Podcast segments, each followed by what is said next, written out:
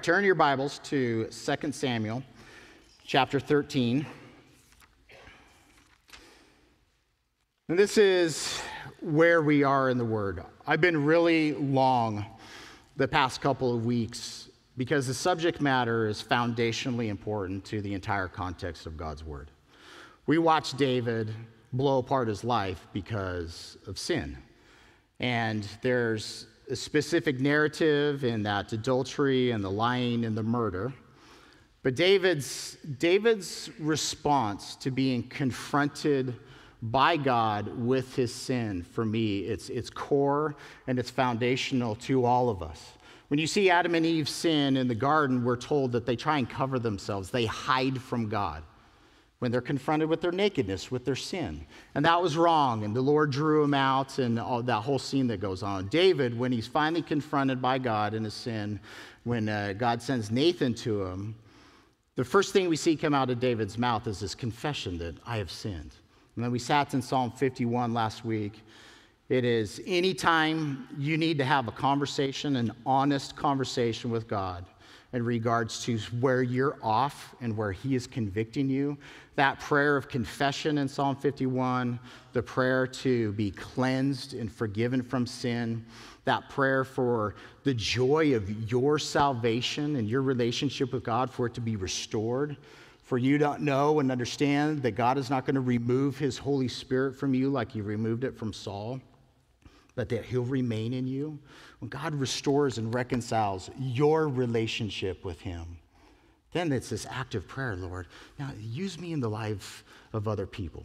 So, in the passage, we're able to use David's life as a big warning flag, and at the same time, for those of you, all of us, who find ourselves in sin and rebellion against God, there is a way for that relationship to be restored through the sacrifice of Christ and through true confession and true repentance.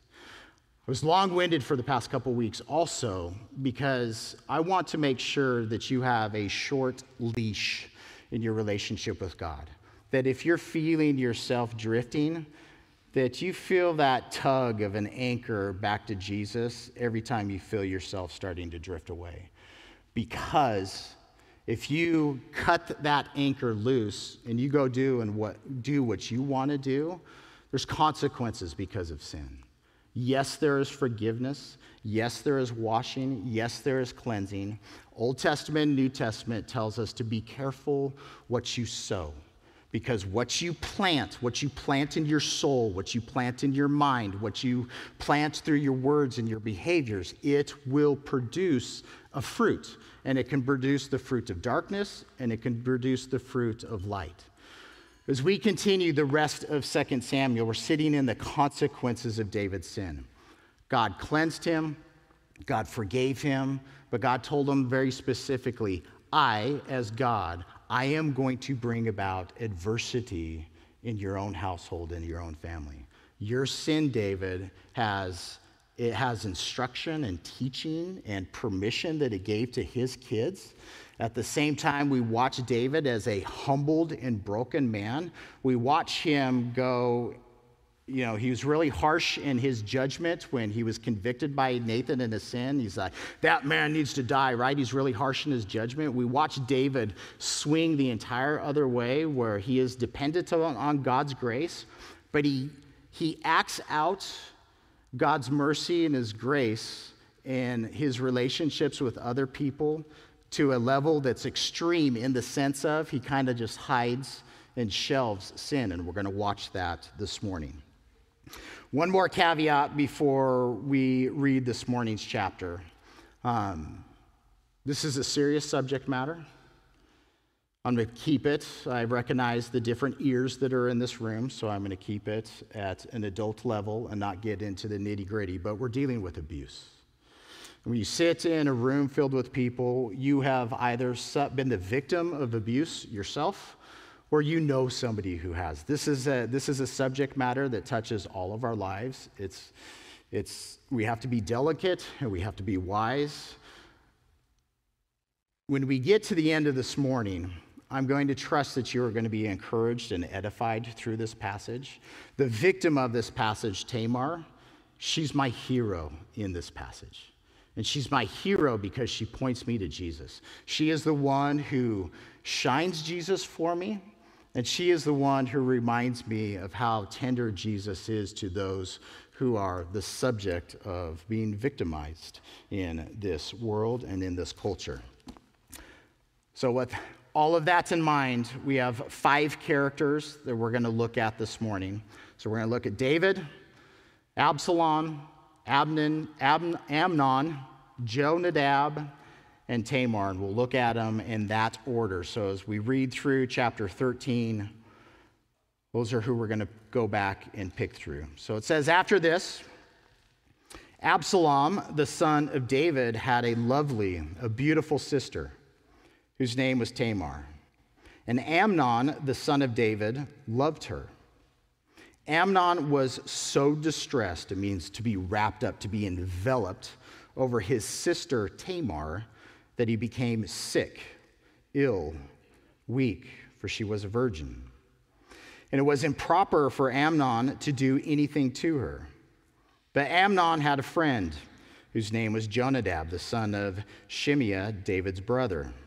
Now, Jonadab was very, a very crafty man, and he said to him, Why are you, the king's son, becoming thinner, becoming weaker day by day? Will you not tell me?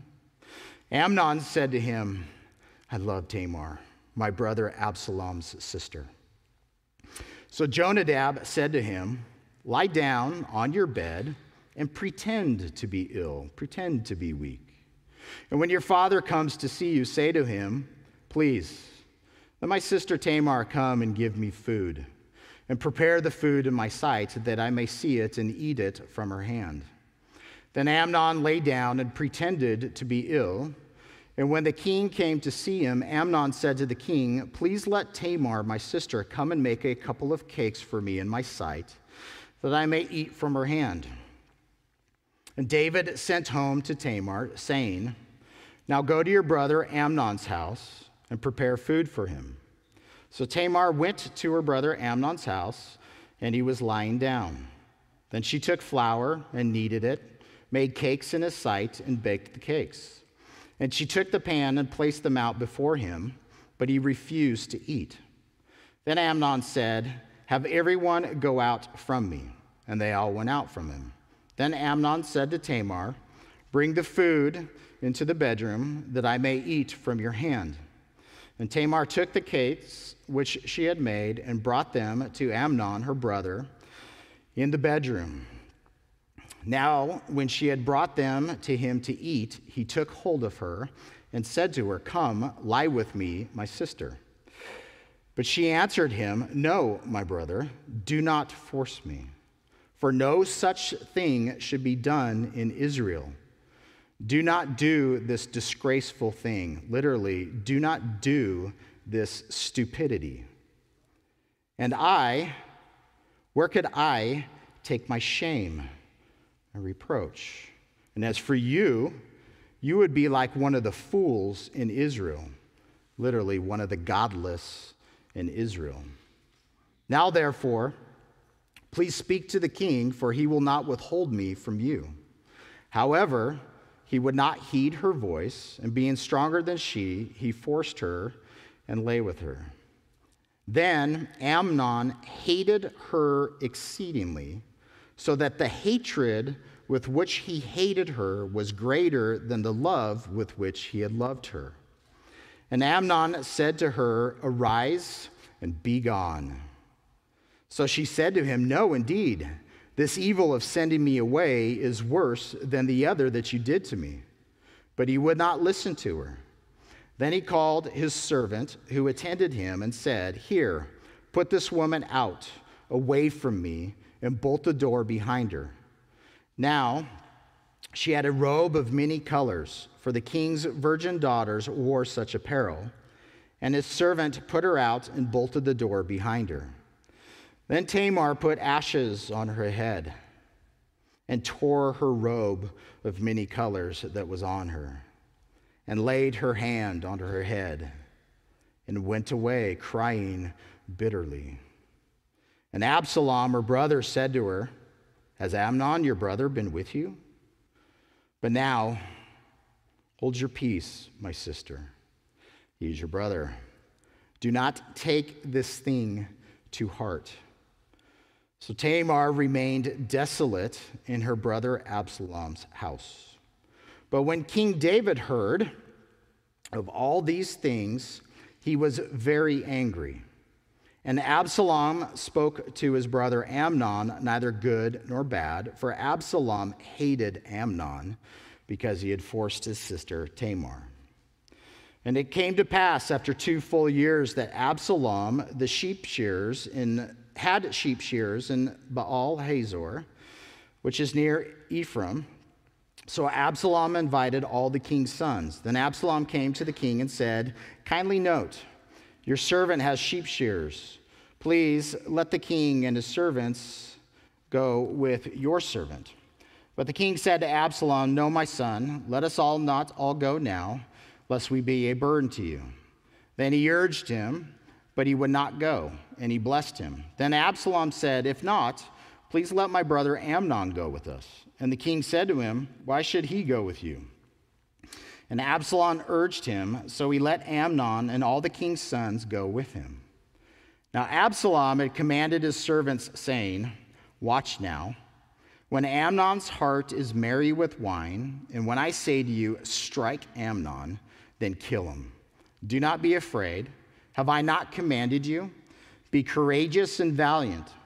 So the servants of Absalom did to Amnon as Absalom had commanded. Then all the king's sons arose, and each one got on his mule and fled.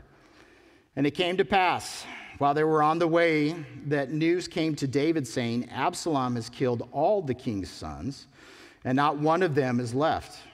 So the king arose and tore his garments and lay down on the ground. And all his servants stood by with their clothes torn. Then Jonadab, the son of Shimeah, David's brother, answered and said, Let not my lord suppose that uh, suppose they have killed all the young men, the king's sons, for only Amnon is dead. For by the command of Absalom, this has been determined from the day that he forced his sister Tamar. Now, therefore, let not my lord the king take the thing to his heart to think that all the king's sons are dead, for only Amnon is dead. Then Absalom fled, and the young man who was keeping watch lifted his eyes and looked, and there many people were coming from the road on the hillside behind him. And Jonadab said to the king, Look, the king's sons are coming, as your servant said, so it is. So it was. As soon as he had finished speaking, the king's sons indeed came. They lifted up their voice and wept. And the king and all his servants wept very bitterly. But Absalom fled and went to Talmai, the son of Amihud, king of Geshur. That's his grandpa. And David mourned for his son every day. So Absalom fled and went to Geshur and was there three years. And David longed to go to Absalom, for he had been comforted concerning Amnon because he was dead. All right, we're going to walk through the major players of this chapter. Thematically, just where we are in 2 Samuel, David and Absalom are the major players. They're the major characters. They are the lives that we're going to continue to watch after this chapter. I mentioned before that Tamar, for me, is the hero of this passage, and I'll give definition, but we'll deal with her last. So, first is David. David, again, he is a, an adulterer who has been forgiven. He is a murderer who has been forgiven.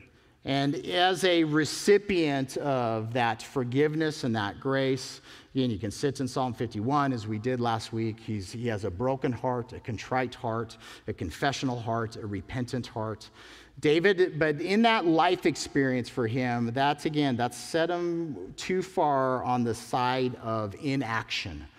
We're going to watch David for the rest of his life, whether he's erring on the side of grace or he is, when he has to stand in this position as judge and offer righteous judgment in his context, he fails to do so because he's too far on the side of empathy. I have to watch in my own personality. Um, I know what I have been forgiven of. I know who God is. I, knew, I know who I am apart from Him. I know who I am in Him. I understand human behavior. Again, you know, it's anybody who's been serving any time in ministry, it's not very long before all of us have the same sentence that there's pretty much nothing that can shock us because we understand the depths of sin in the human heart. That's in my personality. I recognize this heart in David. That can put me on the side too far of being merciful and gracious when I need to be confrontational in regards to sin in somebody's life. Now, for me, that doesn't land in like major categories, but often as you're looking to the Lord for discernment in prayer, you see something that's going on in somebody else's life, and you're asking the Lord, would you like me to step in and have a conversation, or would are you dealing with it? And I just need to remain quiet. And again, God has to give us discernment in those, in those things. But we're watching David here. David's house is way out of order. Amnon is the crown prince. So he is the firstborn son of David. That means he is in line to the throne. So David is not just dealing with his household as a father, he's also dealing with his household as a king, and he's got to sit in the politics of it. So we can sit and, you know, you watch, there's news articles right now. President's son is doing stuff, right? And has a messed up life and how the president of our nation has to come along and clean up the son's behavior so it doesn't impact him politically. We watch this in the soap opera of the royal family in England, right? I have no idea why Americans are so obsessed with British monarchy, but we are because it's a huge tabloid soap opera. It's messy. But in that family mess, you have to deal with it politically. So, why David doesn't do anything, we don't know. What's interesting is at the end of this, David is tearing his clothes in mourning, in lament, weeping bitterly at the loss of his sons, at the, just the news of that. And this understanding that, all right, not all the sons died, but only Amnon died. David is going through an extended mourning process associated with the loss of his son. What response do we see with David in regards to his daughter? He's mad, as he should be, but does he do anything? How do you think Tamar feels? Like, this is hard because as dad, David, you have one son violently impacting a daughter and you watch the culture of the day, you watch the opinion and the worth and the value that was put on women in this day. So Tamar is a commodity for David. David has married multiple women. Many of those women are the result of treaties with other kingdoms. So Absalom's mom is the daughter of the king of Geshur that he just fled from. So, Absalom, as a son, his dad is king and his grandpa is king of another nation. When you look at David's relationship with his daughter, she's a commodity to be bargained with other kingdoms. And when you look at what Amnon did to her, he just damaged her price. It's an evil, sad, in, in stark contrast to God's heart to value another human's life as a commodity. And for those of you women who may have felt like a lack of relationship with your father, as Tamar did, man with your mom, with your parents, whatever that relationship with your parents looks like, this is totally foreign to me. I have a fabulous relationship with my parents. But again, Tamar is going to, again, she, she becomes this image of God sees her, God knows her, and God loves her, and we watch her hold on to her faith in God through this whole process. But David is way out in left field. And how much of that is because of his sin, because of his culture, because of his upbringing, because of the politics of the day? All of that is weighing into his inaction when he ought to have been the protector and the comforter for his daughter that just suffered violence. He ought to have removed himself from that position of judge because of that conflict but he ought to have brought his son before a trial and have suffered, you know, according to the laws of the land in its day. But he refused to do so because that has political impact in his life. So he didn't do anything because of consequences. And what just happened, or because of the consequences of his own sin, which is causing even further inaction in his life. When we look at Absalom, Absalom can feel like the hero of this chapter because he did something. He walks along his sister. What happened? Is this the result of Amnon? He takes her into his house and becomes her provider and becomes her protector. And the counsel that he gives to her, and we'll press into this as we sit with Tamar, but the counsel of peace and the counsel of don't take this to your heart. Don't be identified by this thing that just happened to you. Don't be owned by being a victim. Don't take this to your heart is great counsel. So we see him stand in that gap for her. We see him counsel her with wisdom and just the brief counsel that we get. We see that righteous anger as a brother against her victimizer. But the issue with Absalom is we travel through the rest of the narrative, Absalom's a mixed bag. So some of his behavior, we could look at this chapter as he's the hero. But on the other side of it, he's also a son of a king who is positioning himself to be the next king. Absalom's the third born son of David. So we have Amnon is the crown prince, he is in line to be the king. Caleb is a, the second son of David, and we never hear anything about his life. The assumption is, is that he died when he was young. That means Absalom, as the third born son, is runner up. So, as Absalom is sitting in the righteous anger in regards to what Amnon did to his sister Tamar, Absalom is also looking at the political convenience of this. If I execute judgment, the just judgment, and execute Amnon for his violence towards my sister, I'm now the crown prince. And that is a true and heavy motivator in Absalom's life. And we'll, we'll pause the rest of the narrative on him because we'll be following Absalom and David for the next few chapters. So we sit with Amnon. Amnon is the pathetic man of this chapter and this story for sure. But Amnon's issue is he says Amnon has an attraction to rebellion. Amnon has an attraction to something that he can't have.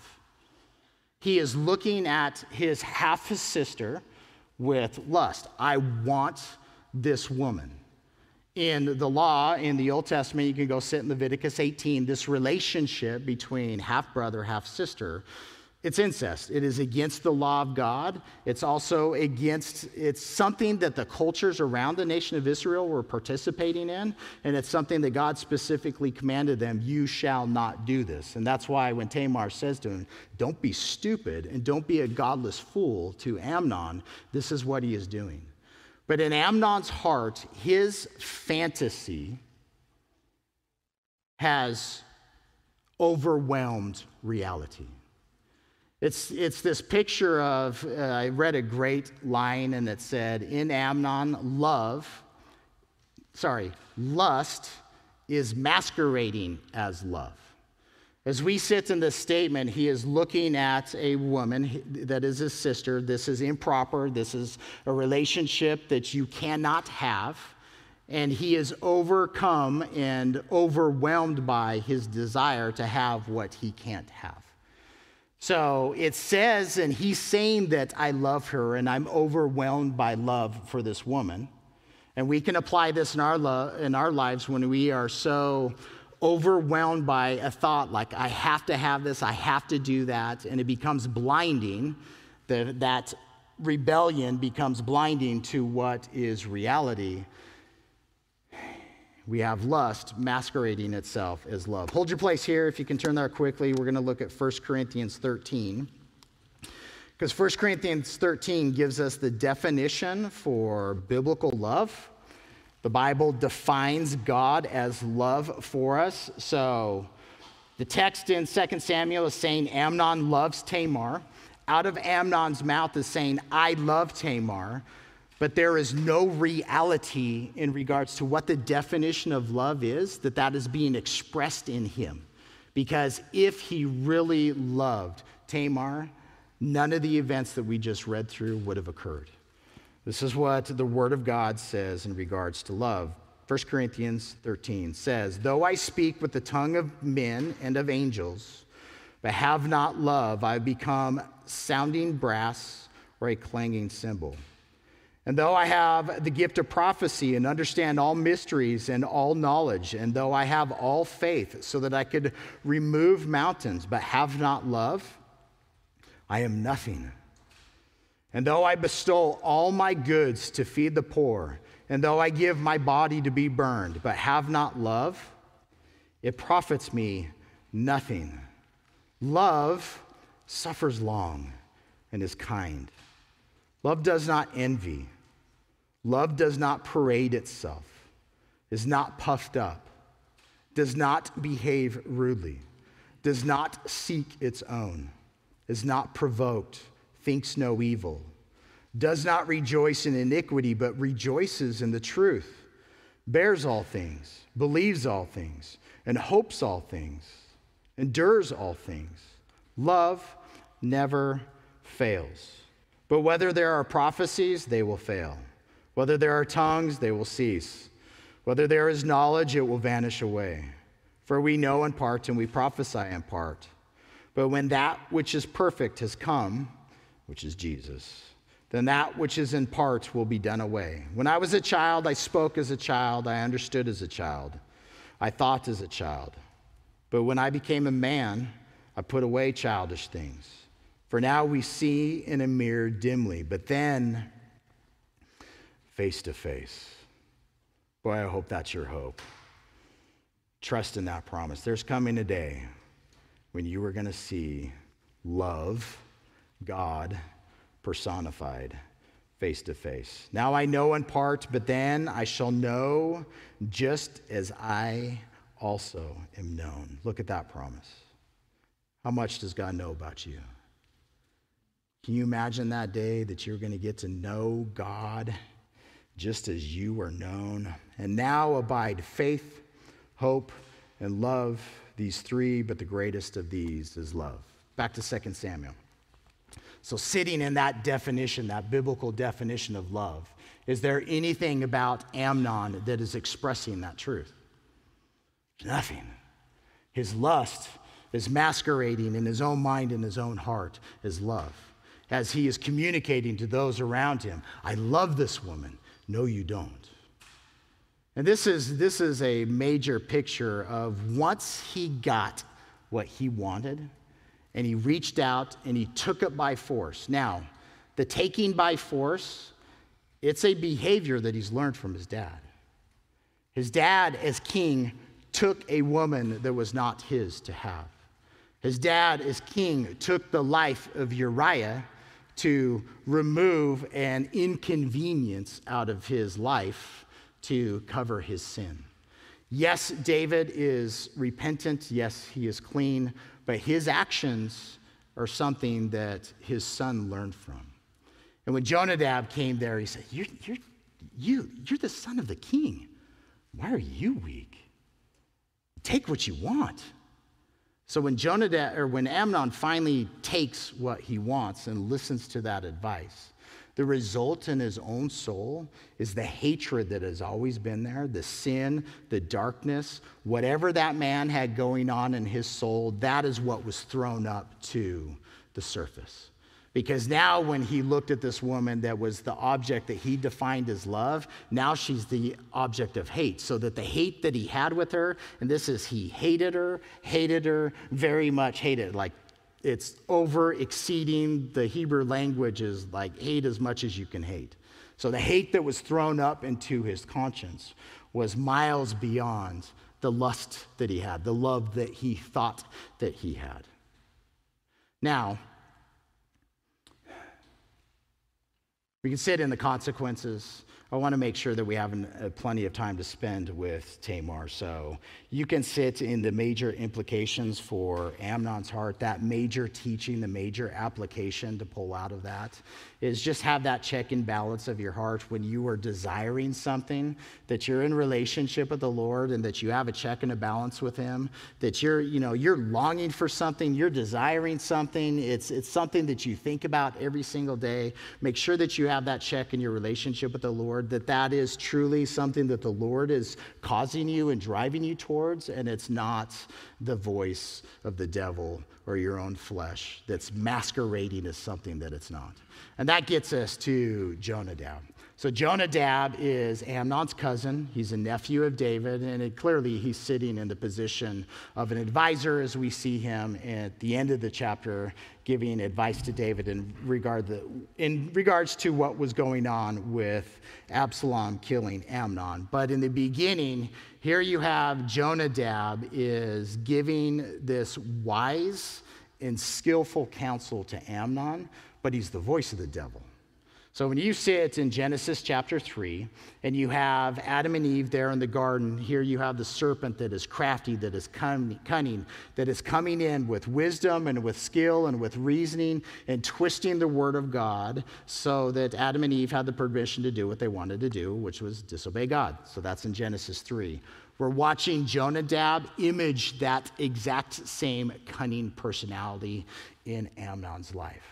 And again, the warning here is this, this guy's Amnon's friend, but the friend, quote unquote, is really, it's the devil masquerading as a friend. His advice, his counsel is not godly, it's all of the flesh. And whether he has some kind of political motivation behind the scenes, who knows? But ultimately, his counsel is evil. Jonah, or Amnon, you are the king's son. You can have whatever you want to have. Here's an idea of how you can get what you want. And again, the voice of the devil in Amnon's life. The devil is speaking to all of us every single day. We're told that we are engaged in battle and the spiritual warfare. We have the thoughts of our own mind and our own heart and our own life experiences to process through. We have the voice of the culture and society that conforms us and gives us all different kinds of permissions, regardless of what time and what country people live in. And always there's this spiritual battle, this spiritual conflict that is going on, where the enemy is whispering to us permission giving us permission and ideas of how to get what we want in contrast and opposition to God. So, all of this is warnings in regards to keeping that short leash in that intimate relationship with the Lord. We watch David not, and we're sitting in his consequences. As we sit in this chapter, we are watching multiple people continue in their sin and not listening to the warnings that they have in their life, but listening to all the different contrary voices. All right, now, the hero of the passage, and this is why. Tamar's fabulous to me, and this is why she's fabulous.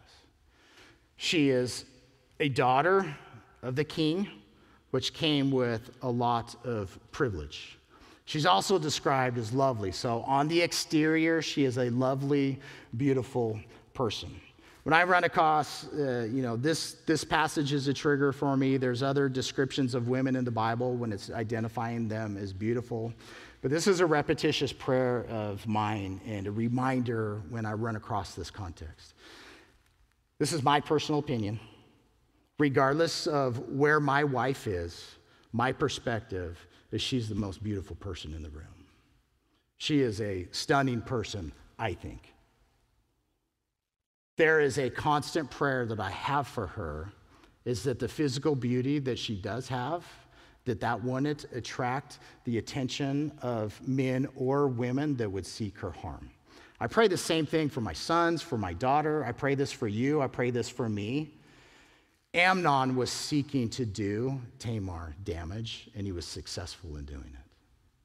But Tamar, she was born lovely. She was born beautiful. She is not, we're not told in this passage that she is pursuing the attention of her brother, but just by who she is and her physical per- person, she is receiving unwanted attention, which, especially for women in our culture, this is a common daily occurrence in many of your lives where you feel like you are receiving unwanted attention from men, and the exact same thing can happen on the side of the male. Pray this. Actively engage God, protect me, protect wife, protect husband, protect children, siblings, friends. Lord, blind us from the eyes of those that would do us harm. And for me, I feel that God has been tremendously faithful in answering that prayer in my life. But here, Tamar is this beautiful person described on the outside. She's also a beautiful person on the inside. Her dad gives her a command and an instruction. And what does she do? She goes and does it. Amnon's probably in his 20s. Tamar, as a young virgin daughter of the queen, is probably in her teens. So she is David doesn't know he is putting her in harm's way. She doesn't know that she's going in harm's way, but she's seeking to go and be obedient to the command of her dad. Now, this whole thing with Amnon being weak, there's an idea that because he wants to see this food prepared in his presence, that he's conveying that his sickness might be because he's being poisoned. So let me see my faithful sister who would never poison me. Let me see her prepare my meal in front of my eyes and let me eat food from her hand. This word for food, it's, it's a Hebrew uh, idea for heart. So it's some kind of heart healthy kind of food. This is a, a medicinal kind of food. Hey, somebody's got the flu, this is what you feed them. Somebody's got a cold, this is what you feed him. He's ill let me eat food from the presence of this loyal individual so that I know that I'm not being poisoned, is, is the pretending that's going on behind the scenes. But it conveys uh, an aspect of Tamar's character. And then when she's confronted with, she's been put in a circumstance at the direction of her dad, unbeknownst to him that it's dangerous. Amnon sends the servants out, which is, you know, isolating her even further so that Amnon could fulfill his evil. But there, as she is confronted with that evil, she stands in boldness and she stands in truth and she preaches the truth. And when she is, she's trying to wake up Amnon from his sin, he is the one who refuses to hear the voice of truth and continues to hear the voice of the devil and of his flesh and the circumstance. But what she does is she quotes the word of God to him. What you are suggesting is against the law of God. Do not be a stupid man. What you are seeking to do ought not to be named among the children of Israel. And again, he, there's a whole history that feeds into that in their context. What you are doing, if you proceed with this, you, are no, you would be no different than all of the godless men and women that are around us that we're to stand and be lights to. You're going to image back to them, not God, not the, uh, not, not the God of Israel, but you're going to image to them themselves. So here she sits in, in the circumstance that she is confronted with, which is putting her in physical harm, and she's under that threat, under that anxiety, all of that, and there she is, faithfully. The Word of God is pouring out of her in the circumstance. The only way that the Word of God pours out of you in the midst of anxiety and stress and pressure is if that's what you've put into you to begin with. It wasn't, it's, it's the Holy Spirit is bringing it out in the moment, and you can't bring out if it wasn't already put in, right? Again, it's a testimony to her character. The idea that she expresses to Amnon that, hey, don't do this, let's go talk to dad, and dad won't withhold me from you, it's seen as. Uh, a way for her to get out of the circumstance that she's finding herself in, not that David would go along with marrying a son and daughter together. All of that fails. She is the victim of this abuse. And in this, again, this is a, this is a culture and a time where if a man goes and takes a woman, that the culture is that man is now required to marry that woman. There, we see this in the Bible in a couple of different passages. Again, it's something that occurs in that age, it's something that occurs in, in modern society, not in our society, but definitely throughout the world. But that's what she is sitting in as she's responding to Amnon. The evil of you sending me away. You just took what wasn't yours and by sending me away is compounding and even more evil than what you just did to me in this moment. Again, in this, she still has clarity, she still has truth as she's sitting in all of the trauma that she's just endured.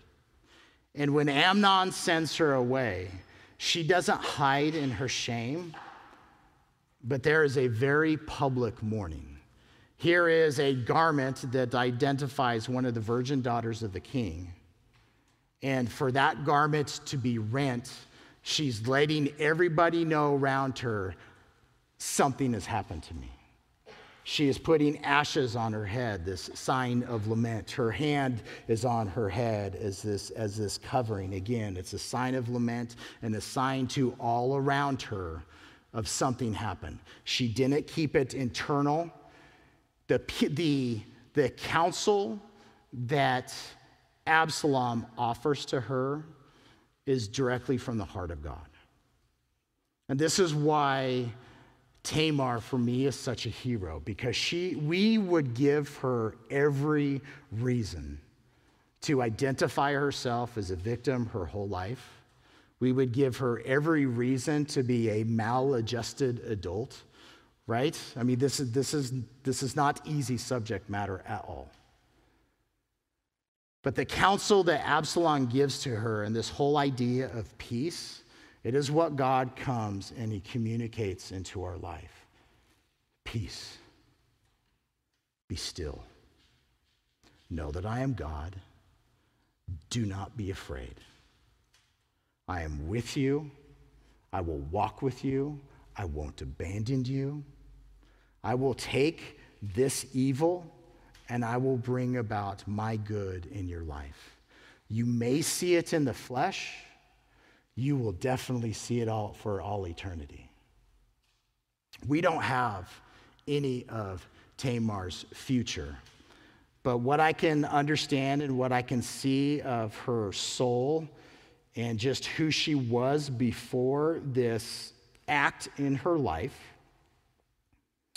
she is clearly scarred it is said that she remains desolate in, Amnon, in Absalom's home, which the idea is that she remains an unplowed field, is the idea that when you look at a field that is not producing fruit, it's unplowed, right?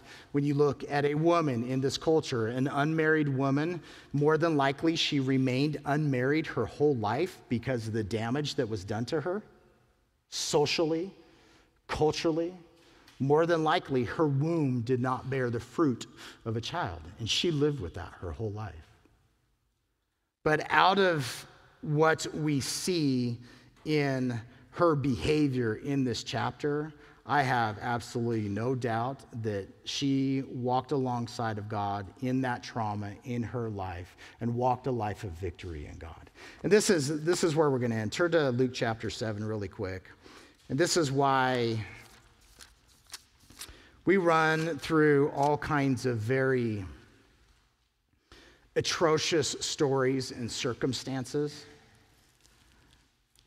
that it's really easy to want to question God we're told by God in His Word that the circumstances, the consequences of sin that we just read in that chapter, in chapter 13, are the result of David's behavior, that God is the one that is allowing this behavior to occur in David's household. God has removed His protection. God removed discernment from David. David didn't have wise discernment in regards to the behavior of his son Amnon. David did not have wise discernment in regards to what Absalom was planning. David's missing the discernment of God. God is withholding that discernment. So Lot can say, well, what happened to Tamar is all, all God's fault. And it's not God's fault. He's sovereign, He's in control. There are times that circumstances happen when we want to say, Why God? and we don't have any understanding for, but they always lead us to this position of, God, I believe that you're love. All those things, all those characteristics that we just read in 1 Corinthians 13, that is God's behavior towards Tamar, even in the midst of what she was subjected to. We're just going to read through this, but Tamar gives me I want, I want you to have the mind and the heart of Christ as we look at a woman who is damaged by the culture around her. I want you just to see Jesus' heart uh, for another woman in a similar circumstance. That as we walk out of here, you walk out of here in trusting the Lord, regardless of what has happened, what may happen in the future, that God is good, God is love and he's right here with us. Verse 36 of Luke 7 says, Then one of the Pharisees asked him to eat with him.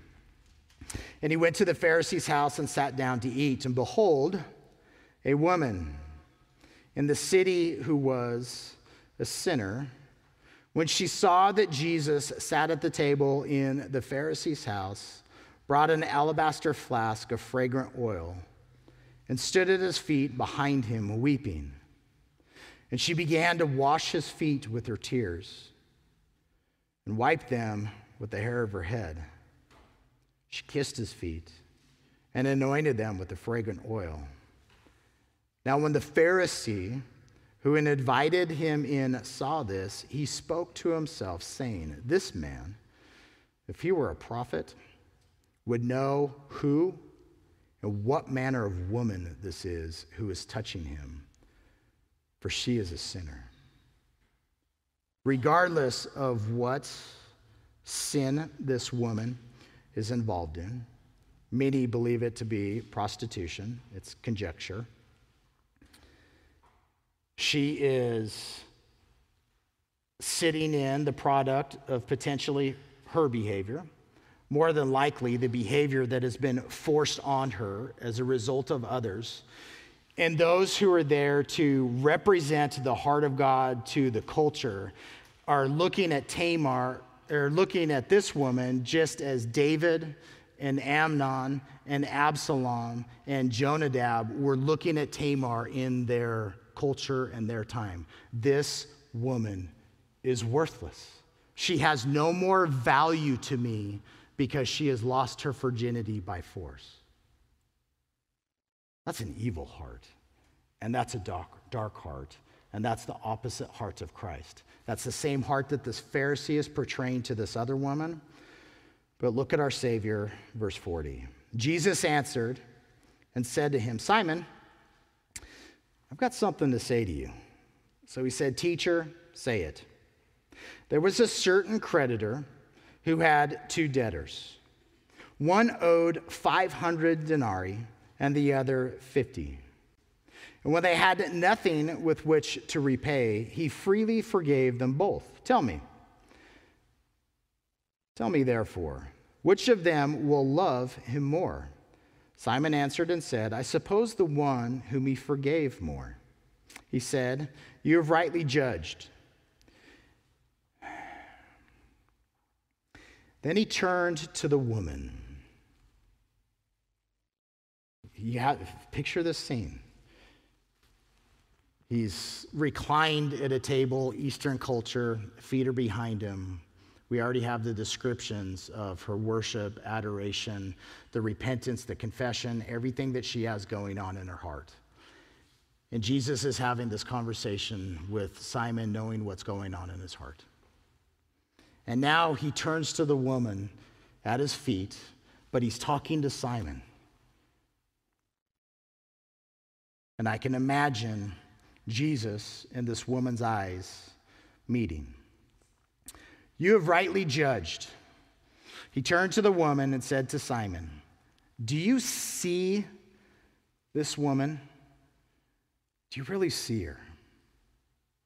I entered your house, and you gave me no water for my feet, but she has washed my feet with her tears and wiped them with the hair of her head. You gave me no kiss, but this woman, has not ceased to kiss my feet since the time I came in. You did not anoint my head with oil, but this woman, she's anointed my feet with fragrant oil. Therefore, I say to you, her sins, which are many, are forgiven, for she loved much. But to whom little is forgiven, the same loves little. Then he said to her, Your sins are forgiven. And those who sat at the table with him began to say to themselves, Who is this who even forgives sins? It is our very God in the flesh. Then he said to the woman, Your faith has saved you. Go in peace. Again, that counsel from Absalom to Tamar, peace. It's the same word of God to us.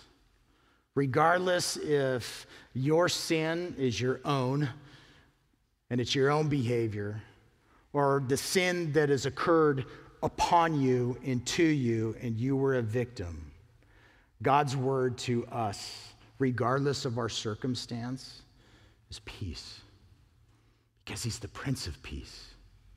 He is our tranquility. He is the one that tells us to be still. He is the one, I am there with you. He knows, He understands, and He promises as you seek Him, as you keep knocking and keep seeking and keep pressing into Him, He will help you not be identified by what you have done and not be identified by what has been done to you, not be identified with the, all the other labels that people want to place upon you. He is standing there in our lives. Don't take these external circumstances to your heart. Give me your heart, and I will transform it.